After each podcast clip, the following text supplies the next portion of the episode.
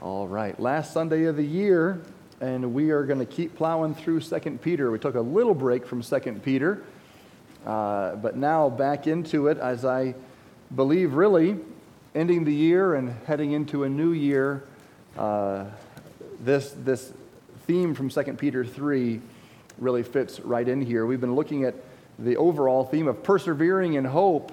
Uh, Peter uh, wrote to his, his beloved ones there in 1 Peter to abound in hope, and then 2 Peter uh, charging them to persevere in hope, looking for that second coming of the Lord. Being careful to be discerning against false prophets and false teachers that would want to derail what God was doing along the way, but rather to stay focused and have those eyes that would be looking for his coming and lives that would be intent on living for his cause. As we get started here this morning, I don't know about you, this time of year, uh, the Christmas time, the New Year's, uh, there's always uh, a, a, lot of emotions and a lot of uh, family traditions and various things. And it's a fun time of the year, generally. It's supposed to be anyway. And um, uh, for, for some of us, maybe you have certain Christmas movies you like to watch this time of year. Uh, I, I, was thinking about it this year how many movies this time of year are about belief and believing, um, but they're all trying to get me to believe in Santa Claus. Now, no offense, uh, uh we, we dismissed the kids across the hall, so uh, maybe I won't get in too much trouble here. But um, I remember when I was a kid, we were watching a, some Christmas movie marathon, and my mom got up with a huff and she said, If I have to sit through one more movie telling me to believe in Santa Claus, I'm going to lose my Christmas spirit, okay? and uh, I thought that this year. I said, Well, you got to be kidding me. You know, there's something in us that wants to believe in something, there's something in us that needs to believe in something. Uh, and it's interesting how so many of these Hollywood scriptwriters get a lot of it close to right. They just got the wrong object. Uh, they've got everybody getting hopeful and anticipating and excited, excitement and, and, and so forth and, and working toward faith, but they don't really know the story. There's really, there's a lot of Christmas stories, and you've got your favorite, but there is only one Christmas story that is the story. All the others are knockoffs. All the others are second rate, and all of them fall so short of the story, which is about the babe in the manger who came to save the world. And in his coming, he lived and died and rose again and is coming again. And you and I who are here and waiting for that day aren't just sitting around, we are anticipating with excitement and hopefully some joy and enthusiasm about what Jesus is going to yet do. And as certain as his first coming was, his second coming is also. We have more than some sappy sentimental, believe in whatever fairy tale. We have a opportunity to believe in a Bible promise, a biblical reality. You know, this time of year also is a time of year that inspires hope simply because of the new year. There's something magical about Christmas time and New Year's time, and for some reason, when the calendar turns over, we get a new lease on life. At least we think we do. I can lose that weight. I can get that job. I can make that money. I can ditch the habit. I can finally start loving my spouse or whatever it may be. It's the new year when the clock turns, you know, uh, 12 o'clock, midnight. There's something going to happen. This is the year. And uh, so many people celebrate it and look forward to just the simple idea of newness. But you know, there's nothing special about newness unless Jesus makes you new. Otherwise, it's just like some of the stuff we got on Christmas Day that's already broken one week later. It's new and it's great. You know, brand new white carpet is great until your kid puts that muddy shoe, and then it's like, welcome to reality. now it's mine. Uh, now it's real, right? You know, we have so much more that Peter wants to stir our minds to through his word this morning, through the Holy Spirit's help in 2 Peter chapter 3. There is something to believe in. And there is something new, but it's not just a fairy tale. And it's not just something new, it's the newness that God gives through his Son. In review, we saw, actually, we should read the text first and then we'll review. So we'll dive into verse 11. It says, Seeing then that all these things shall be dissolved, what manner of persons ought ye to be in all holy conversation and godliness, looking for and hasting unto the coming of the day of God, wherein the heavens being on fire shall be dissolved, and the elements shall melt with fervent heat? Nevertheless, we, according to his promise, look for new heavens and a new earth, wherein dwelleth righteousness. Wherefore, beloved, seeing that ye look for such things, be diligent that ye may be found of him in peace, without spot and blameless. And account that the long suffering of our Lord is salvation, even as our beloved brother Paul also, according to the wisdom given unto him, hath written unto you as also in all his epistles, speaking in them of these things, in which are some things hard to be understood. I'm glad even Peter acknowledged that.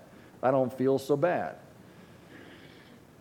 Which they that are unlearned and unstable wrest, as they do also the other scriptures, unto their own destruction.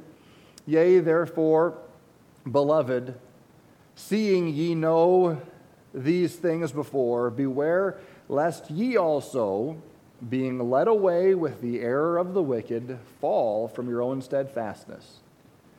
But grow in grace and in the knowledge of our Lord and Savior, Jesus Christ. To him be glory both now and forever. Amen. We won't be able to cover all of those verses today, but I wanted to read all of them at least. Lord, help us as we look at your word. And I pray that you would guide us to the necessary applications that would help instruct our hearts to be uh, living in these days effectively. In Jesus' name, amen. God wants us to look for his coming and to be living for his cause. Uh, in the first few verses, by way of, of just a review here, he stirred up our minds through remembrance. Uh, in the first verse, the second epistle, Beloved, I now write unto you in both, which I stir up your pure minds by way of remembrance. He stirred them up to remember their relationship he stirred them up their remembrance concerning the scriptures. Uh, if we would remember the scriptures, it would help us going forward.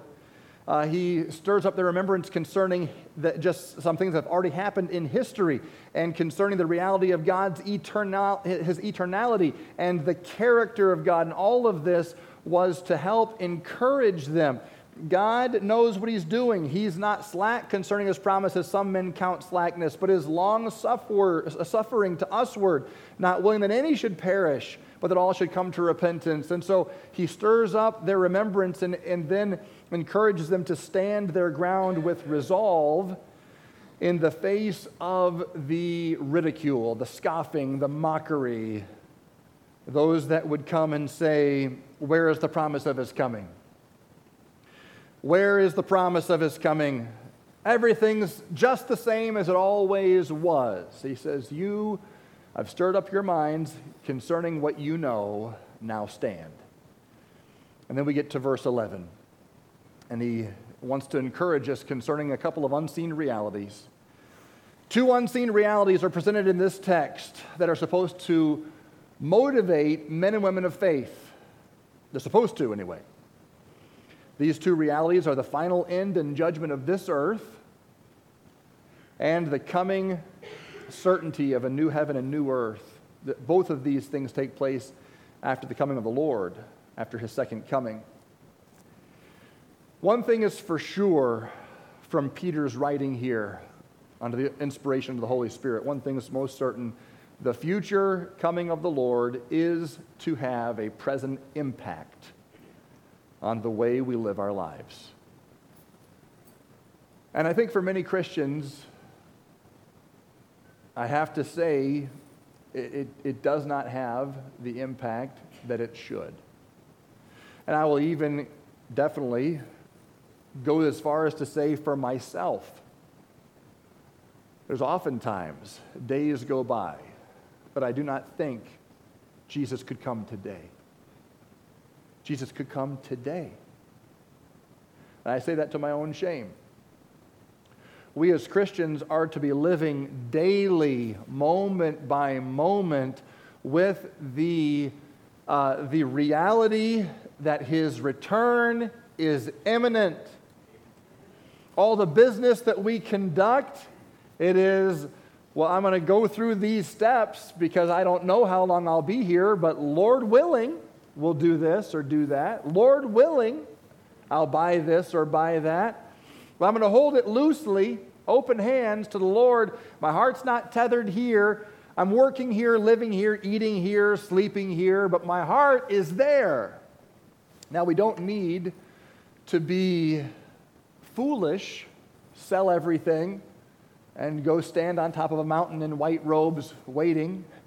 We might get hungry and we might get cold. Uh, God never told us to do that. And there are some Christians who have done that and unfortunately uh, hurt their faith and caused, caused all kinds of distress to their families.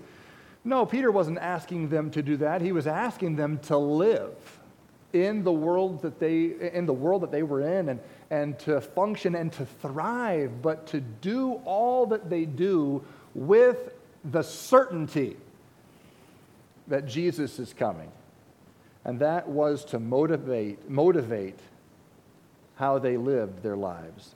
We're to be looking for his coming, and that should help us to be living for his cause. Three things quickly here this morning. Number one, the second coming motivates godly living. the second coming motivates godly living. Seeing then that all these things shall be dissolved, what manner of persons ought ye to be? In all holy conversation and godliness. Seeing then means he's, he's saying you and I already acknowledge this, or having seen this, having acknowledged this, hopefully agreed together that this is how it's going to be if this, then this. Something should follow if you believe that he is coming. And it, is clear, seeing then, that all of this world is going to pass away. What kind of a person should you and I be? In all manner of lifestyle, holy, set apart, godly. God's people know or at least they should know, if they read the Word, God's people know that life is not about the here and now, it's about eternity. While we live in the here and now, we do not live for the here and now. There's a big difference. This keeps us from getting overly stressed when the here and now goes upside down. This keeps us from jumping out of a window when the stock market, you know, does whatever it does that we wish it wouldn't do. This keeps us tethered to God's peace and grounded when there's family struggles and there's disappointments and heartaches. God's people have a higher calling, and the second coming is to motivate us looking for and hasting unto the coming day of the Lord, wherein the heavens shall be on fire, shall be on fire, shall be dissolved, and the elements shall melt with fervent heat. Nevertheless, we, according to his promise, look for new heavens and new earth wherein dwelleth righteousness. This passage has many parallel passages in Scripture. The Holy Spirit gave us these truths multiple times through multiple human instruments and multiple uh, time frames. You go over to Revelation 21, in verse 1 it says, And I saw a new heaven and a new earth, for the first heaven and the first earth were passed away, and there was no more sea. And I, John, saw the holy city, New Jerusalem, coming down from God out of heaven, prepared as a bride adorned for her husband. And I heard a great voice out of heaven saying, Behold, the tabernacle of God is with men, and he will dwell with them, and they shall be his people, and God himself shall be with them and be their God, and God shall wipe away all tears from their eyes, and there shall be no more death, neither sorrow, nor crying, neither shall there be any more pain, for the former things are passed away. What are the former things? It's all, all the stuff that we deal with now pain, suffering, disappointment, sin, grief, guilt, shame, all of these former things, death, sorrow, they'll be passed away, and God Himself will be with them. And you ought to read the rest of that passage on your own. Get to Revelation 21 and just read through that all the way down and those who are found written in the Lamb's book of life will inherit this reality, the Bible says. What are we living for as Christians? Every now and then we got to remember when we're mowing the lawn, we're building the house, when we're enjoying God's creation, just remember all of this will be dissolved. And there's going to be a new heaven, a new earth. And we can certainly enjoy what we are given now, and we should enjoy it to the glory of God, giving Him the praise. But don't get your heart tied up down here. The Bible tells us that no man that warreth entangleth himself in the affairs of this life, that he may please him that has called him to be a soldier. It's a tough balance. Jesus prayed for us to have this balance in John 17. That's his high priestly prayer. And he prayed, Lord, I'm not praying that you take them out of the world, but I pray you'd keep them from the evil of the world. I have sent them into the world, he said. And he prayed that God would give us the power and everything we need to be sent into this world and to be kept by him to be the disciples that he left us here to be. All of this will be dissolved. God will make a new heaven and new earth. God's people will be glorified. And what does all this mean? Well, this is supposed to motivate you. This is supposed to excite you. This is supposed to be truth that helps channel you in a given direction. We should be asking questions like this Why would I want to be actively participating in that which will be so vehemently judged? In other words, why get all tangled up in the sins of this world when all of that is garbage and worthless and God's going to destroy it? If you want a good illustration of what is coming, God gave us that illustration in a little microcosm with Sodom and Gomorrah and Lot. That's a picture of, of what it's going to be. And Lot got sucked in. He got pulled in. His family got pulled in. His wife got pulled in. And frankly, he was so far pulled in, if he hadn't gotten pulled out by the angels themselves, he would have perished. He did not walk out of there all by himself. It was God who pulled him out through those angels. And even then, the heartstrings were tied to the world, to Sodom, so, uh, so effectively that his wife had to get one last look. And that was it. We're to be motivated as we live this life to remember there is an unseen reality. Why would I want to live for that which will one day be burned up? And why would I not want to embrace right now the identity I'm going to have for all eternity. As a redeemed child of God, as one whose name is in the Lamb's book of life, as, as one who, the, the Lamb that was slain from the foundation of the, of the world, loved me and gave himself for me, why would I not want to embrace that now? And why would I not want to please the one who came for me once and is coming for me again? It says that we, this should motivate how we live in all of our conversation and godliness.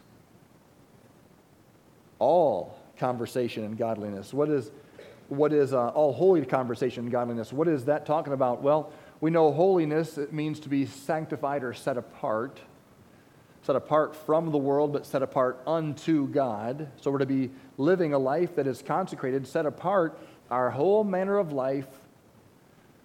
And it is to be godliness. Well, what is godliness? You don't have to think it too, too deep here. It's godlikeness. We were made in his image, and we're to be living according to that image. Godliness. Now, you and I, we struggle because we have a flesh and there are temptations, and there are discouragements, and there are things that knock us down, and, and things that start to chip away at our faith, and sometimes it's like a sledgehammer comes to our faith. And we crumple under the load of whatever we're dealing with, and then we flounder, and then God, in His mercy, has to come and pick us up again. And I'm so glad that those angels came for Lot and I'm so glad that He's sent His angels so many times in my life to come for me and pick me up when I had no strength and pull me out of where I needed to be taken and to be set on the right path. Praise God for His mercy and His grace. But a question I think we need to ask if we're honest is knowing all of this, why is this still not motivating you? Why? Well, he talks about in this passage deceivers, right? Chapter 2 was all about the deceiving false prophets. We already went through that. Not going to go back there, but all of chapter 2, beware. Chapter 3, he still continues in that theme. There are people who are going to deceive, there are people who are going to mock, and people who are going to say he's not coming, and, and uh, where's the promise of his coming? It's not, it's not going to happen. Just, you might as well live it up, pal. We, though, according to verse 13, are living according to what? According to his promise. And we have to be diligent to continue to keep looking, or these things stop ringing true. Sometimes we allow ourselves to be deceived. 2 Timothy 3:13 says, "But evil men and seducers shall wax worse and worse, deceiving and being deceived." We almost would think that, second, uh, that, that uh, Peter and Timothy talked to each other before they got to writing. Well, no, the Holy Spirit talked to both of them. And this is how it's going to be. Matthew 24 11 says, And many false prophets shall rise and shall deceive many. And because iniquity shall abound, the love of many shall wax cold. Do you see what's happening? The progression. It's been happening for years and years and years and years, and Satan has only gotten more and more astute at what he's doing. False prophets arise, deception is proliferated. And though you may not be sitting at the feet of a false prophet himself, there's a trickle down effect. There's the false prophet, and everyone's like, oh, not with him. Oh, no, no, no, no, no. But he had an effect on this guy, who had an effect on that guy, who had an effect on these guys, and that's the guy that you love his podcast. And so there's little bits and pieces of deception that gets out uh, the way we do church, the way we approach God today with our carefree, careless, it's all about me, come as you are and leave as you came. I have no problem with coming as you are, but you're not going to leave as you came if you meet the Lord you came to see. This me first approach, this, this entitlement approach, is it's all about me. We begin to imbibe this subtle heresy of an egocentric Christian life. And if you believe the Bible, and if you believe Jesus, and if Jesus is your Savior, then He owes you certain things. And if He doesn't give me what I want, then you know what? I'm taking my business somewhere else. I'm an American. And, you know, the, hey, come on, I get what I paid for. I put, a, I put money in the plate or whatever, you know, I, I showed up three times this year or whatever it is. And we think God owes me something. And there's this deception that is getting more and more ground, and more and more Christians begin to um, speak this double talk. And now there's a lot of Christian talk, Christian talk, and air quotes here. It is not Bible talk, but because so many podcasters and so many preachers and so many Christians talk this certain, these certain catchphrases that now we just assume all these good people can't be wrong. And we begin to get this egocentric, self centered idea of what Christianity is.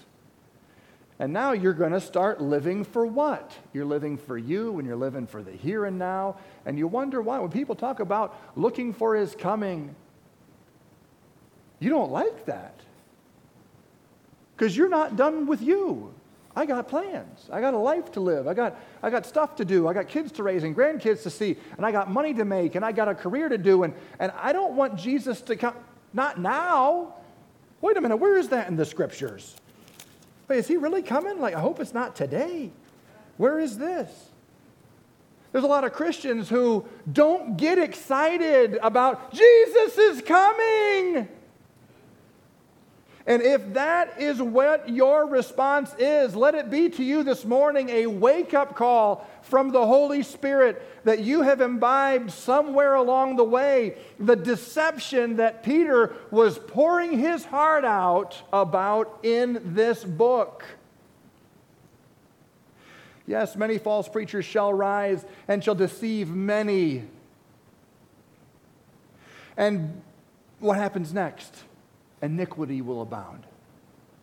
That's the way it works. The deception becomes proliferated and it gets worse and worse. And when we get this deception imbibed, now we are in a place of idolatry, self serving, and once you're self serving, now sin just happens. Because a, self centered philosophy of worship is a self centered philosophy of life. People want God to do their business. They want church to be Burger King. Have it your way. Did I get that right? Was it Burger King or McDonald's? I think it's Burger King. Have it your way. Have it my way. And, and, and everything is my way. And don't you see how that just paves the way for sin? It just sets you on a direction for sin. And so it says, and because iniquity shall abound, the love of many shall wax cold. And there we are. Where's the love? Where's the warmth? Where are the songs about his coming again? I, I, I do, I've said this before, you've heard me say this before. One thing I like about the South is they sing about his coming all the time. Isn't that right, Brother John? I mean, you go to any Southern revival meeting, any Southern conference, and you will sing about Jesus coming back, song after song after song. And I love it when you look and the saints are pulling out their handkerchief and they're crying and they're saying, Yes, Lord, today, do it, come today. And I'll tell you, when those songs are being sung, uh, there's a window right into our hearts. There are some people who are yearning, oh Lord, come today. And there are others who are saying, I'd rather not right now, if you don't mind, Lord. I'm sure you, you're busy. You know, you don't, you don't, no rush. I've got some stuff I still want to do. And for many of us, iniquity has abounded in our own lives The love of many has grown cold, and we have lost sight of his coming. It no longer impacts. And if it impacts at all, it impacts us with, not now. Not now. God's people must guard their hearts in these last days. And your heart has got to be a heart that has sacrificed self interest. Your, your heart cannot be a, a worship center for self. It's got to be a heart that is seeking the Lord. You're guarding your heart. Beware of teachers that would uh, pander to your lusts. That was 2 Peter 2. Remember that? They, they take advantage of them because of their own lusts. They're able to spin people around and get them to do what they want. Guard your heart. This church may not be meeting all of your needs. You know what? You'll be okay if you look to the Lord Jesus. God will meet, God will meet all your needs. And I want our church to meet all the needs that we can. That's my goal. Your marriage may not be meeting all of your needs.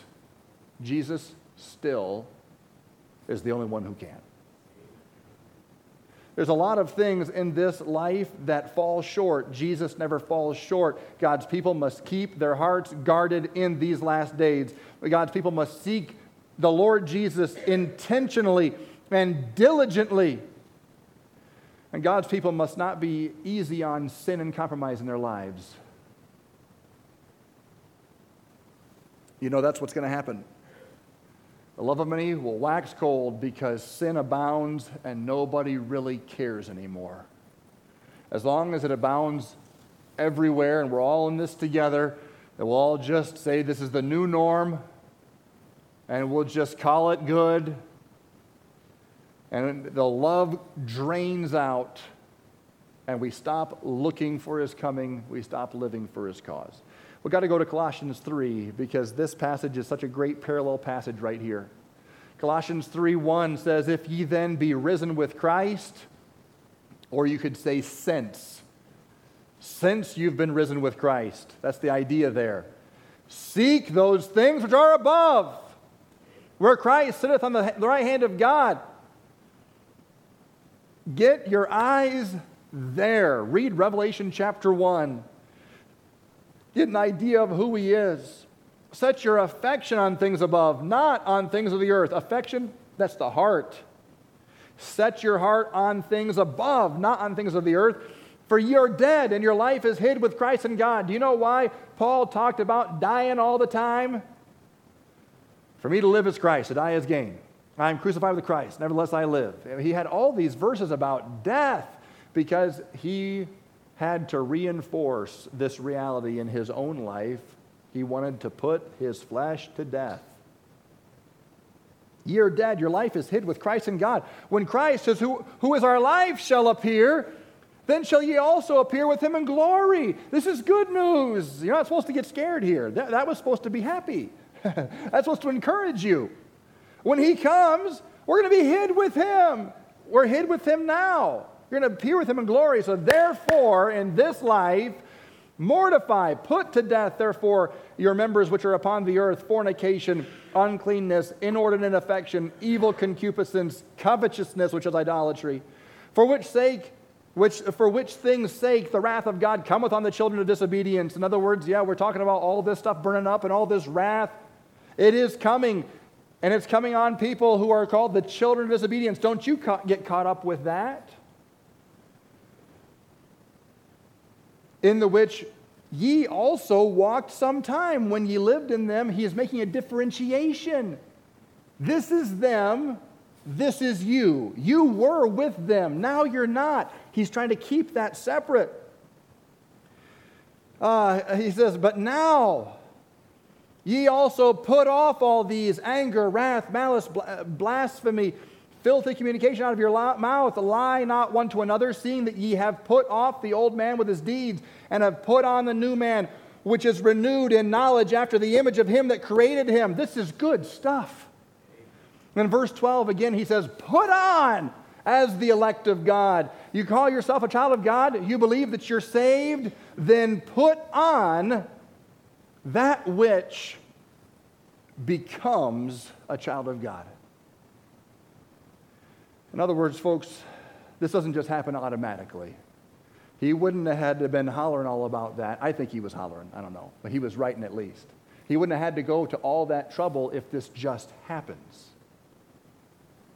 We are to be motivated that Jesus is coming. We are to be motivated that judgment is coming. We are to be motivated that right now in this day, He's left us here to do something for Him, to make an impact. And we're not going to make an impact if all our, uh, uh, uh, if all of us have this modus operandi of just blend in, don't ruffle feathers, just, just keep everybody happy.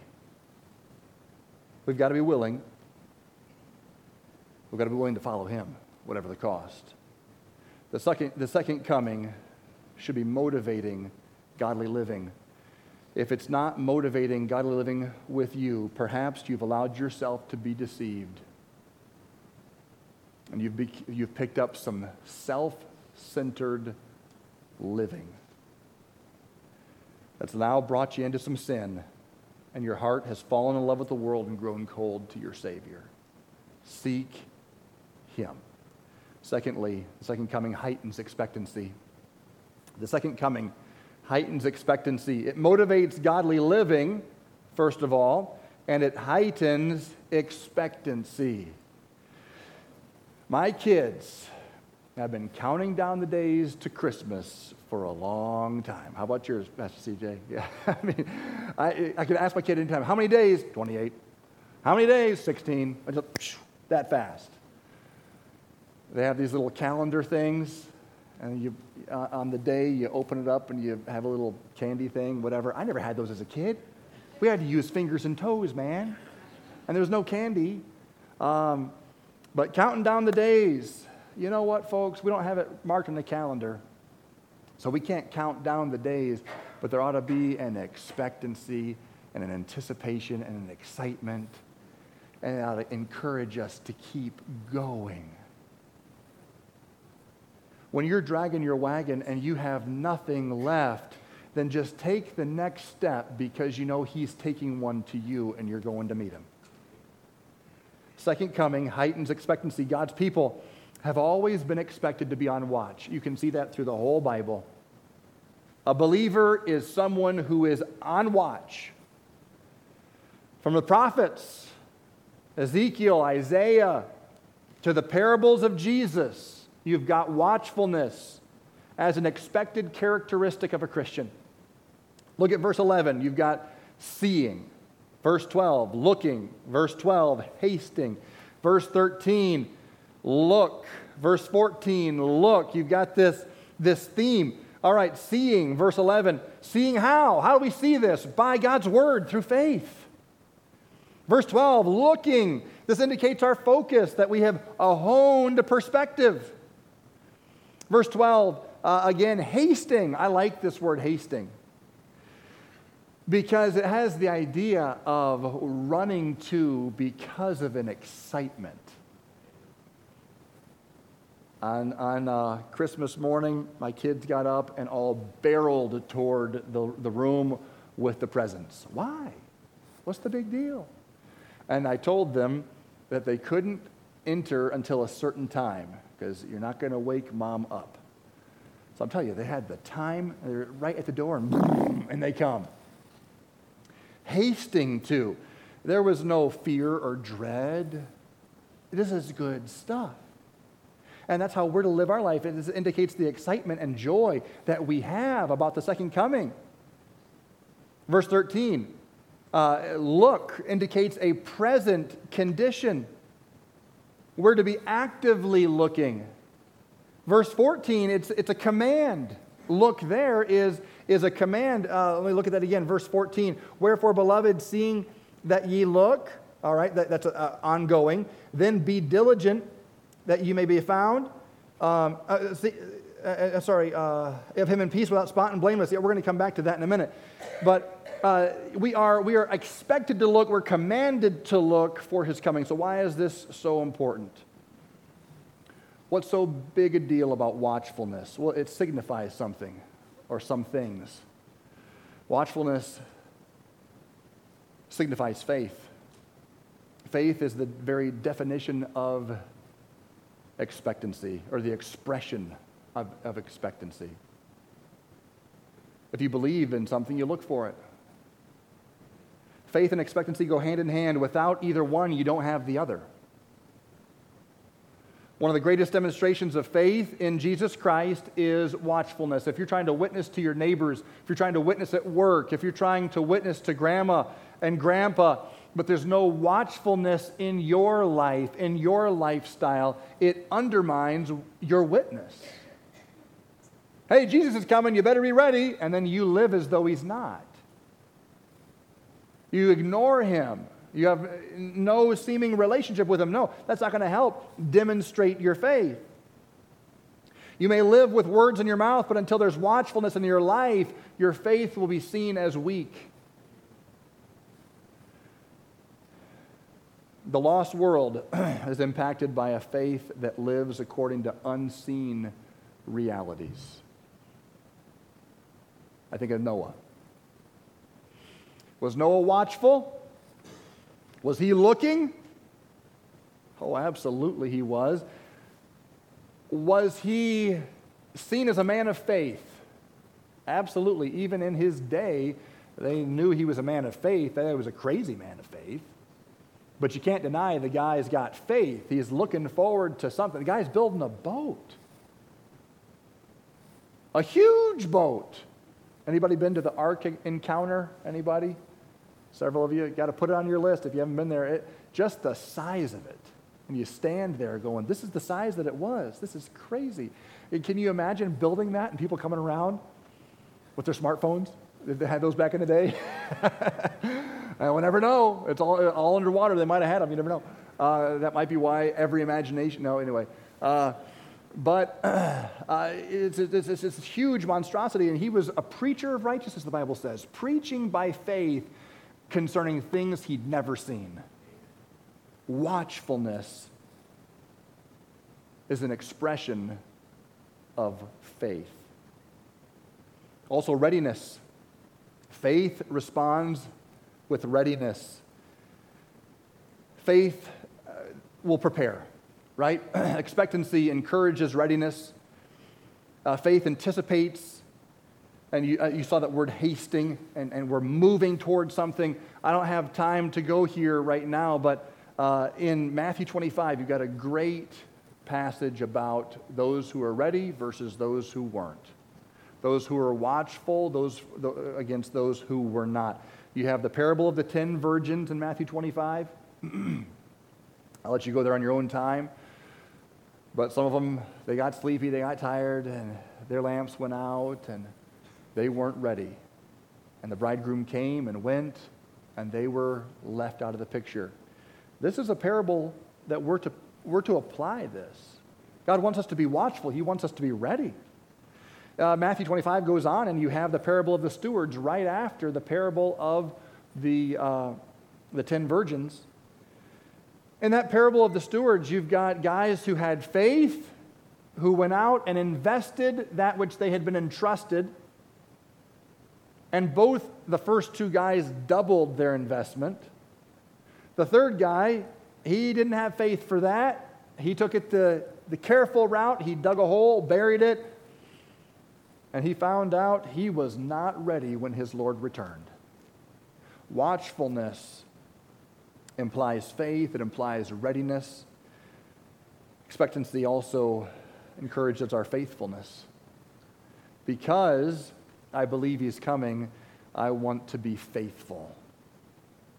It reinforces the faithfulness to keep going, the faithfulness when I am totally discouraged, totally tired, totally overwhelmed. I believe he's coming back, and I'm not going to let him come back and find me quitting. Not by the grace of God. There are times, folks, where all of us want to quit. Me too. There are times when all of us have absolutely nothing left.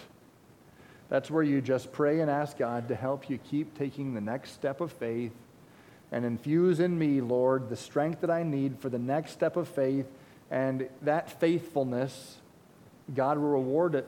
But what did Matthew 25 say? he praised them for their faithfulness. We need to be faithful to witness till he returns, faithful to love our family and our spouses till he returns, faithful to our church and to our communities and to our ministries until he returns. But I'm not seeing any fruit, but it's just not working. Oh, it's not worth it. Do you want to tell all that to him when he returns? No. Then keep being faithful. And the way I define faithfulness is not just just be faithful. Faithfulness is full of faith. That's what real, real faithfulness is persisting in faithfulness. All right? Sometimes we, we define faithfulness as persistence in unbelief. You don't have to worry, you don't have to try, you don't have to believe anything, just keep going through the motions, just keep going through the motions, and God will reward you for your faithfulness. I don't believe that's faithfulness. No, faithfulness is you taking steps of faith even if they're itty bitty. And you just keep taking those steps of faith faithfully until He comes. Faithful because you believe He's coming. Do you have expectancy? Are you watching? Do you have anticipation and excitement about His return? Are you ready? You know, uh, the prophets told us if you're a watch, if you're on watch and you don't blow the trumpet, you got blood on your hands. We're watching for his coming because we believe, and we're faithful with what he's left us to do because he's coming. Thirdly, the second coming inspires diligence. So the second coming is to be motivating us. How it motivates our godly living? It heightens our expectancy and watchfulness, and it inspires our diligence. Diligence, let's see it here in uh, verse 14. Wherefore, beloved, seeing that ye look for such things, be diligent that ye may be found of him in peace, without spot and blameless. And account that the long suffering of our Lord is salvation, even as our brother Paul also wrote. All right, be diligent. What do we what do we be diligent in? It says, Be diligent that ye may be found of him in peace, without spot and blameless. Diligence, first of all, to be found of him in peace. And the key words there are of him in peace. There's a lot of key words. Diligent is a key word too. To remain in peace most certainly requires diligence, folks. Peace can be the most elusive pursuit of your life. There's a lot of millionaires and billionaires that don't have it because money cannot buy it money usually complicates it. The Bible says the abundance of the rich will not suffer him to sleep, will not allow him to sleep. But the, the poor guy who's just working a daily job, the, laboring, the, the sleep of the laboring man is sweet. He's like, hey, I paid my bills today. I'll sleep and we'll try it again tomorrow. You know, peace can be so elusive. How do we find peace? By being diligent to rest in Him. Be diligent to rest in Him. Be diligent to remember His promises. Be diligent to cast out other dependencies. Be diligent to cast out doubt and unbelief. Being diligent to embrace our true identity in the Lord Jesus Christ there is so much in this world that, uh, that absolutely uh, uh, seeks to obliterate our peace.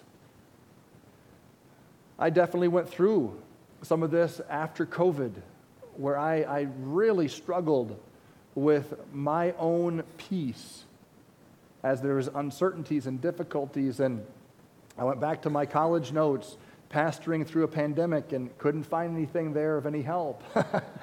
uh, you know, and all of the different things that we dealt with. I, I really had a time, a season of turmoil in my life. And it was, it was discouraging to me because I thought, I'm supposed to have peace in these times. Jesus Christ comes alive in these times. Why am I missing out now?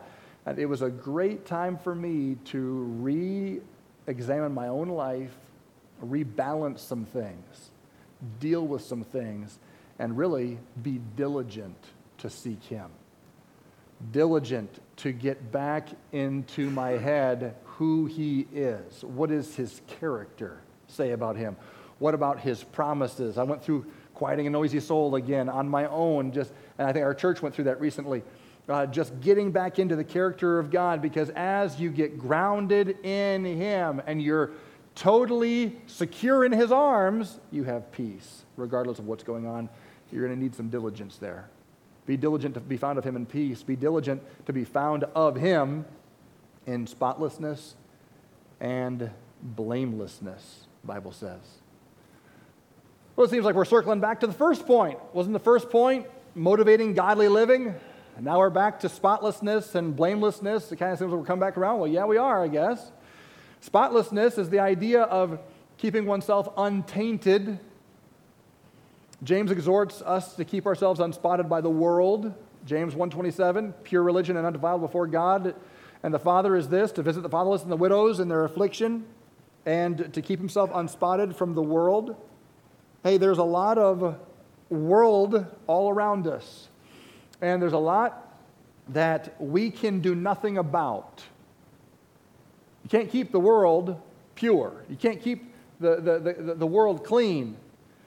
And Jesus sent us into the world, so as we get out in this world, they're, they're, you're going to get splattered. What do we do? What do we do with this? well, Liberty Road, where I live, when it's raining all the time, as it has been, it is a mud hole. Actually, there's lots of mud holes because all the potholes, you know, fill in with mud. And I don't know why Liberty Road has not been paved. I have an Ann Arbor address. I better stop. All right. okay. I better just stay focused here. But I go out to run in the morning with my dog. And we get spotted, spotted, splattered, tainted. And some of the folks slow down, and others, I'm convinced, speed up. They're like, oh, this guy here. oh, a big old pothole. Here we go. Goosh, you know. Ah. it is what it is. I've got a whole running outfit. I just, I hang it up, mud and all. I don't care. We're going to get muddy tomorrow uh, hose down the dog. But what do you do in a situation like that? You stop running, you never go outside? No, you have to be diligent about a process. All right, what does this look like? Well, we've got a preventative process and we've got a restorative process. First of all, we can try to keep ourselves preventatively from getting spotted. So sometimes when the road is really, really muddy. I run in the grass. That can be hazardous to your health too, but usually it's sometimes better than the road. There's some things I do to try to keep it to a minimum, but still, you cannot keep it completely away. So, preventative is good, but you also have to have a plan for the restorative.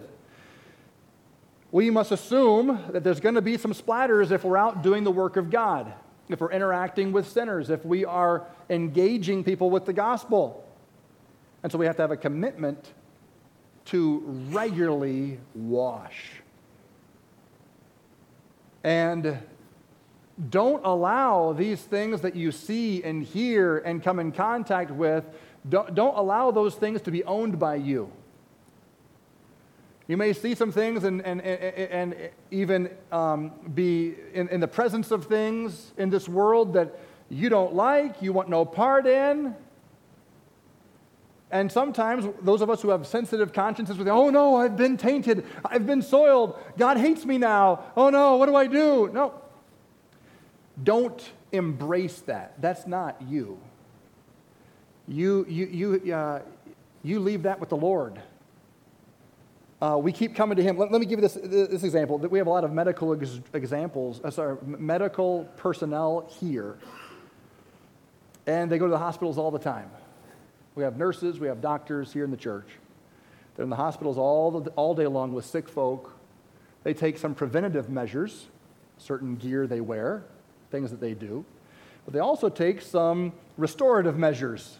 They wash hands, they put away scrubs, they do all kinds of things. There's a lot of things that our medical professionals do to keep from bringing sickness home and to keep themselves healthy. It's just part of the deal. They're going in with a job. What can we do? Well, first of all, let's make sure that we are on the job. Uh, if you just go to a hospital and sit around, just playing cards with all the people in the COVID 19 unit, okay, that's probably not a good idea.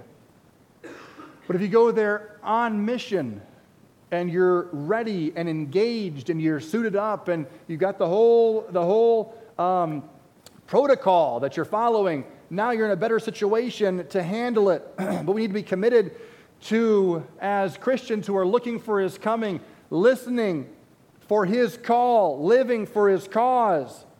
We've got to be committed to daily washing off the spots. The Bible says in Proverbs 20:18, he that covereth his sin shall not prosper, but whoso confesseth and forsaketh shall have mercy. Confess, forsake, and have mercy. That's assuming that you got into something you shouldn't have. Walk into light. Bible says, and have no fellowship with the unfruitful works of darkness, but rather reprove them. If you walk in the light, you have fellowship with the Father. Uh, we've talked about these verses uh, the last couple of weeks. Hate that which is evil, cleave to that which is good. Flee also youthful lusts. You've got so many principles in the Bible that are, are, are, are in telling us to engage in this fight. Fight the good fight of faith. We need to be diligent about nurturing our own godliness and blamelessness because we are, we are told to uh, help someone who's overtaken in a fault, but we're also told to consider ourselves. We're also told to hate the garment that's spotted by the flesh, right? There's a balance here. And so many Christians have lost their effectiveness because they were not diligent in this area. The second coming should inspire diligence diligence to be found of Him in peace, diligence to be found of Him in spotlessness and blamelessness. And I want to make this point clear. Our spotlessness and our blamelessness comes from being found of Him, in Him. The process of the daily uh, walking with the Lord and, and daily talking to God and confessing and washing, as I said, is not a matter of me trying to improve my righteousness. I already have His positional righteousness. I'm just daily coming to Him to keep my relationship with Him clean and open and stay close with my Savior. Sometimes the diligence required here to be found of him in spotlessness and blamelessness is a dil- diligence, really, of faith to believe that I really have his righteousness. To believe that he really does love me despite the stuff I've picked up along the way. Diligent to believe that I have been found of him and I have his righteousness. Folks, Jesus is coming. But I got to ask you do you believe it? Do you believe it? When people rub shoulders with you, do they get that sense of urgency, that sense of expectancy, anticipation that you're about your Father's business, but you're looking forward to when He calls you or when He comes to get you? Jesus is coming, but we need to believe it. Don't allow the deceivers to get you living for this life, living for yourself. Life is short, so the question is who are you living for? This world would say life is short, you got to live for yourself, you only go around once. Well, we don't believe you only go around once. We believe that we just, we just keep going around for eternity. We've got eternal life. And we're living for Him and for His pleasure and for His glory. Life is short, so let's live according to the, re- the eternal identity that we have in Christ. And one final reminder sin is destructive. Sin is destructive. Is it worth it? Is it worth it, friend? You know, this is the time of year where people will say, I'm going to lay down my bad habits in the new year. We're going to do it this time. It's going to happen in the new year. Uh, we're going to talk about that tonight, by the way. Come back tonight. We'll have a little New Year's encapsulation of going after some of these thoughts. And so much of our life, we look forward to future realities without acknowledging the, the, the, the, only thing that makes the future reality worthwhile is who I'm depending on in that future reality. I need Jesus, I need his power. And so many of us don't recognize that that which Satan is doing in our life is not just crippling us and our effectiveness, he's trying to cripple a generation, our kids, our grandkids, our churches, so that no one would be living and looking to him. Is it worth it? May we be looking for his coming and living for his cause. If God gives us another year, I trust that we'll be faithful to keep looking to him. Lord, thank you for your word. Would you just work in our hearts now as we look to you? I pray that we would be willing to deal with sin and willing to diligently look to you once again. With heads bowed and eyes closed, just a moment, we'll take an opportunity for you just to talk to the Lord. If God's dealing with you about your need this morning, would you take a moment and respond?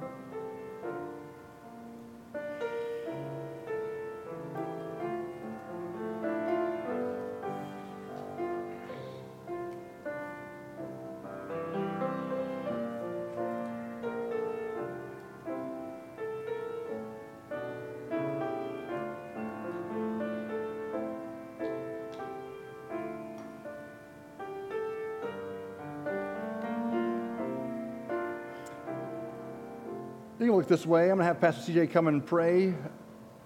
Let me encourage you with this. Um, so, this is the night of the year that everybody brings in the new year and doesn't remember it in the morning. And we've got a church here of people of all kinds of walks of life and all kinds of backgrounds. And one reason we do a New Year's Eve service is to give an opportunity for an alternative. And uh, I know you may have plans, whatever your plans are, if your plans take you someplace else, tonight, wherever you are, whoever you're with, whatever the party is, you're a Christian who needs to be looking for his coming, living for his cause. And you can make an impact if you're with family, and, and you can make an impact if you will be diligent. But you can also undermine in a great way the witness that God wants to, to, to, to, to make your life, the impact He wants to have in your life, can be shattered, even just tonight. Uh, if you have a, a struggle, I want to encourage you come to Ann Arbor Baptist Church, 6 o'clock, stay all night. It'll be great. We'll have water and water, ice water. Okay? Um, but if you, if you are needing to be with family, take a stand and be that one who will, who will give the testimony that I'm bought with a price. I'm looking to another reality. I'm looking forward to Jesus coming. All right, well, I'm going to have Pastor CJ pray tonight at 6. If you can be back, be back. If you are with family, have a great time. Let's be looking for his coming, living for his cause. Pastor CJ. Pastor, would you stand as we close our service in prayer? Heavenly Father, we thank you for the word of God that we heard today about the coming of Christ. We look forward to it with anticipation. Help us to live accordingly so that others can see and glorify you in heaven. Lord, bless the close of this year and the coming new year. And Lord, whatever the time of year, help us to keep you at the center. We ask this in Jesus' name. Amen. Lord bless you. God bless. We'll see you tonight.